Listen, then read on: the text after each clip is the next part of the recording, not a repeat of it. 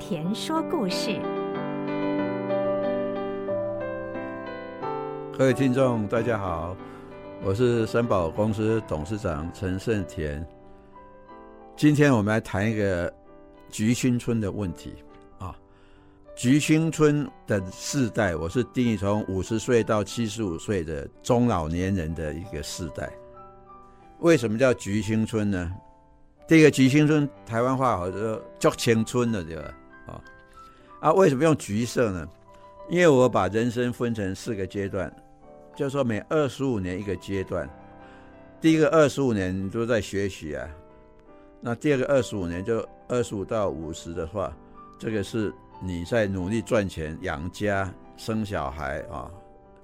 那五十到七十五的，我就定义成橘青春。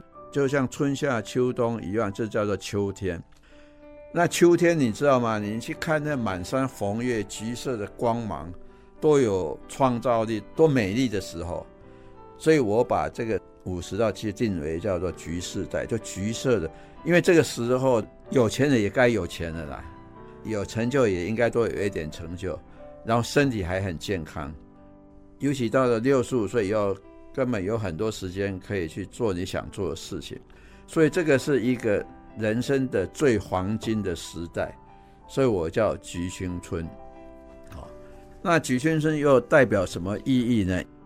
大家都知道，其实我们现在台湾呢，很多人到超过六十五岁以后，他基本上就是退休了。那退休的大部分都是什么都不做，大概在家里睡到自然醒。然后去公园散步一下，然后又要吃饭了，吃完以后又睡觉了啊，然后或者是去看看小孩，每天这样周而复始，把这个时间完全浪费掉，好，完全没有掌握到这个菊青春世代的精神。那我现在是要说的，就是说，五十到七十五这个中间，只要你身体健康，你就好好享受这种菊青春的时代。然后以前你可能不会做的事，现在可以去尝试。所谓衣食住行娱乐的各种新鲜的尝试，都是这个世代可以享受到的。那另外，我认为还有一个重要的，就是吉村镇这个世代，你可以学习以前没有时间学习的东西，或者你以前没有学习过的事哈，不要以前画画啊，或者是说唱歌啊，甚至打麻将，很多人到五十岁以前都还不会打麻将。还有人生有很多有趣的事情可以去学习。假如学有余力、有空，你可以去做一些社会公益的事情。过去很多人就说：“哎，我很节省，希望把这个财产就遗给子孙。”其实我认为这是不对的。你把太多财产留给儿子的话，这儿子就是每天在期待说：“你为什么不先走呢？”啊，那也限制他的能力，因为反正我有爸爸财产要给我，我现在为什么要努力？所以完全就限制你儿子的发展。最好就是说，好好的享受自己，他把自己赚的钱，然后把它花掉，享受。其实这个也可以促进社会的经济，因为五十岁到七十五岁人，其实现在掌握台湾的财富将近超过百分之六十。那这些人都不花钱的话，整个社会的经济就不会发展，就不会流动。你花钱以后，年轻人才赚到钱。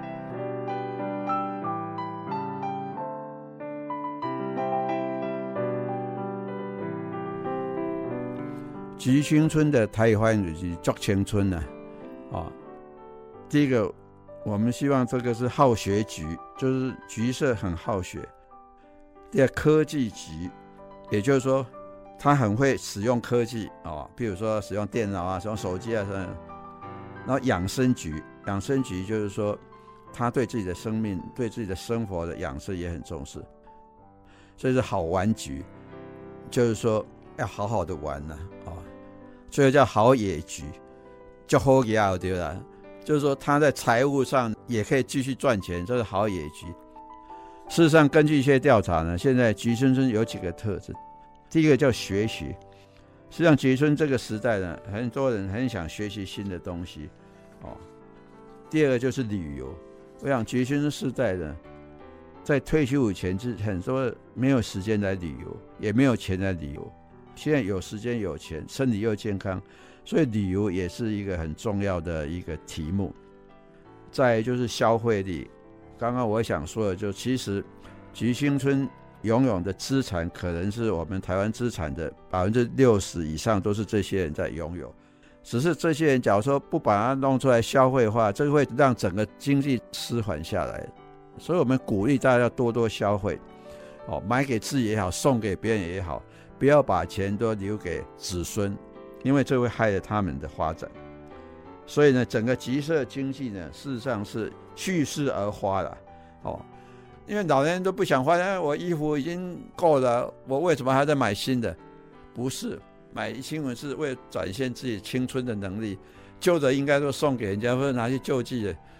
基本上他们其实是比较富有的，只是说老年人被台湾政府当成弱势，其实他们是强势，其实年轻人才弱势。所以老年人要帮助年轻人，就是要消费，消费再消费。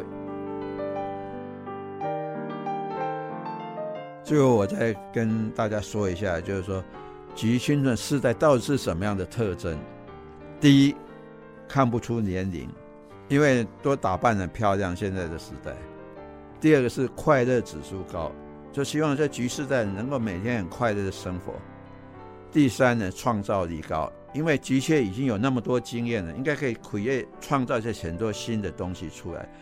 第四就是要更懂得把握当下，因为人生有限，不管你有钱没钱，总是一百岁已经很多。那你剩下的时间，我就是这样感觉，每天都把它当成最后一天在活。希望最后一天我想做什么，做自己喜欢做的事，把握当下，这个就是最重要的局势带的原则。